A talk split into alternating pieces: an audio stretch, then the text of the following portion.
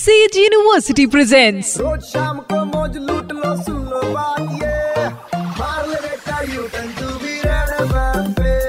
एक बार फिर हो जाए। तो भाई वेनु मेरा नाम यूटर्न मेरा काम। हिंदी दिवस की ढेर सारी शुभकामनाएँ आप सभी को, और हिंदी उस दौर में आ चुकी है, जहाँ पर कुछ लोगों को, जो हिंदुस्तान से बाहर के हैं फॉरेनर हैं टूरिस्ट हैं ब्यूरोक्रेट या डिप्लोमेट्स हैं, या फिर हमारे सेलिब्रिटीज हैं एनआरआई वाले, इन्हें हिंदी सिखाने की ज़रूरत पड़ रही है। यस और हिंदी सिखाने की महत्वपूर्ण ज़िम्मेदारी अपने कंधों पर ली है दिल्ली एनसीआर की रहने वाली पल्लवी सिंह से, जिनसे मुझे लगा क्यों नहीं बात की जाए आज हिंदी दिवस के मौके पर। क्या बात हुई?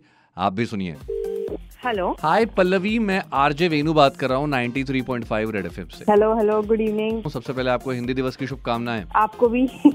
पल्लवी कैसे शुरू हुआ ये सफ़र? मतलब ये अवसर कैसे हाथ लगा आपको? एक्चुअली सर अवसर नहीं आया मैं अवसर के पीछे भाग रही थी। वाह मैंने अपना ये रास्ता सॉर्ट ऑफ़ खुद ही बनाया क्योंकि इसमें ना तो कोई इस तरह का कोर्स है कि आप ये कोर्स कर लीजिए फिर आपका ये टेस्ट होगा फिर आपका इंटरव्यू होगा। ओके अफसर खुद ढूंढा ये मानिए आप। किस किस को आप हिंदी सिखा रही हैं आजकल और किसको किसको सिखा चुकी हैं? पेंडेमिक और कोविड के बाद तो ऑनलाइन ही है। हम्म, लेकिन हाँ प्री पेंडेमिक टाइम में जो फेस टू फेस क्लासेस थी लेसन होते थे वो अलग अलग जगह पे अलग अलग लोगों के साथ थे। सेलिब्रिटीज में मैं मतलब अपने आप को एक फॉर्चुनेट खुशनसीबी मानूँगी की लीजा रे है या जैकलिन फर्नांडिस है हम्म, इनसे मेरा कहीं ना कहीं वास्ता पड़ा because of what I do but हाँ जैसे अगर किसी मूवी के लिए उनको कोई रोल की एक एनैक्टमेंट की प्रैक्टिस करनी थी या हम्म, डायलॉग हम्म। में हेल्प चाहिए थी ट्रांसलेशन में या मतलब उस चीज़ के सेंस में। ओके तो जैकलिन फर्नांडिस के साथ कैसा एक्सपीरियंस रहा आपका हिंदी सिखाने का? अच्छा रहा जैसे हिंदी अखबार वगैरह शायद वो हेडलाइंस वगैरह पढ़ पा रही थी तो मुझे बहुत इम्प्रेसिव लगा वो। Okay at the end of the day वो जिनसे भी बात करेंगी मुझे नहीं पता वो कितने हिंदी बोलेंगे उनके साथ।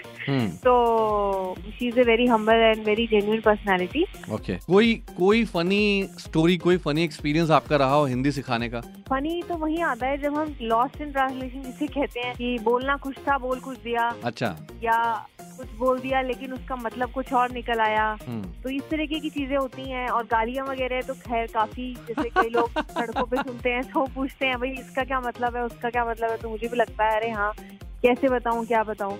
तो फनी उस सेंस में होता ही है। ओके okay, कितना टफ कितना इजी रहा है हिंदी सिखाना आपके लिए? आसान नहीं होता है कोई भी काम हम्म, लेकिन अगर आपको काम करना अच्छा लगे और उस काम में आपका मन लगे तो वो चीज़ आपके लिए आसान हो जाती है। राइट राइट तो आपसे मैं भी एज अ स्टूडेंट पूछूँ कि व्हाट इज़ योर फ़ीस तो बता सकती हैं क्या आप? बिल्कुल सर मेरी फ़ीस है पाँच सौ रूपए प्रति घंटा।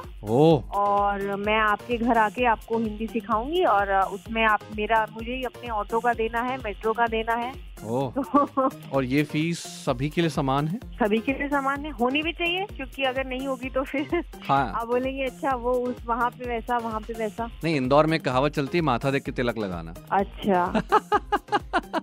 तो मैं इसलिए पूछा कि अ, कहीं ऐसा है क्या कि अच्छा आप ब्रिटेन से आ रहे हैं तो आपने हमको बहुत लूटा है इसलिए आपकी फ़ीस अलग होगी। अच्छा। वॉट यू फील हिंदी का फ्यूचर क्या लगता है आपको? फ्यूचर तो सर वही है जिस तरह से आज का मेरे को लग रहा है कि कुछ है जो लोग हिंदी स्पीकिंग होते हुए भी इंग्लिश को ज़्यादा उन्होंने और मैं मानती हूँ इस बात को कि हाँ कुछ चीज़ें आप अच्छे से ट्रांसलेट करके नहीं कह सकते हो। हम्म। लेकिन जान पूछकर बोलना या इसलिए बोलना कि आपको शर्म आ रही है या आपको लगता है कि हिंदी में बोलने से आपकी स्मार्टनेस कम नज़र आएगी वो थोड़ा शायद हटाने की या कम करने की ज़रूरत है। Okay okay. मतलब कहीं ना कहीं सोशल मीडिया का असर भी है जिस वजह से शायद इंग्लिश का इन्फ्लुएंस और उसकी घुसपैठ बढ़ गई है। बिल्कुल। आखिरी बात जो मैं आपसे कहना चाहता हूँ दो लाइन में अर्ज़ किया है हिंदी के लिए कि मैं इस मुल्क में उर्दू की तरह रहता हूँ। हम्म। मैंने कहा मैं इस मुल्क में उर्दू की तरह रहता हूँ सब मुझे चाहते हैं लेकिन मेरा अपना यहाँ कोई नहीं।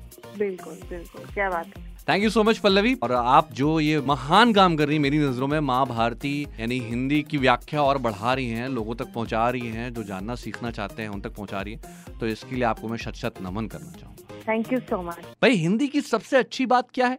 कि ना सिर्फ़ हम इसे पढ़ सकते हैं बल्कि इसे बोल भी सकते हैं और लिख भी सकते हैं। और सौ बातों की एक बात कि हम हिंदी में बजाते हैं। है कि नहीं सुनते रहो U turn with R J Venu Monday to Saturday शाम पाँच से नौ ओनली ऑन 93.5 रेड एफएम बजाते रहो Presented by Sage University, creating dynamic learning environment with technology, innovation and entrepreneurship. Admissions open in Central India's emerging university.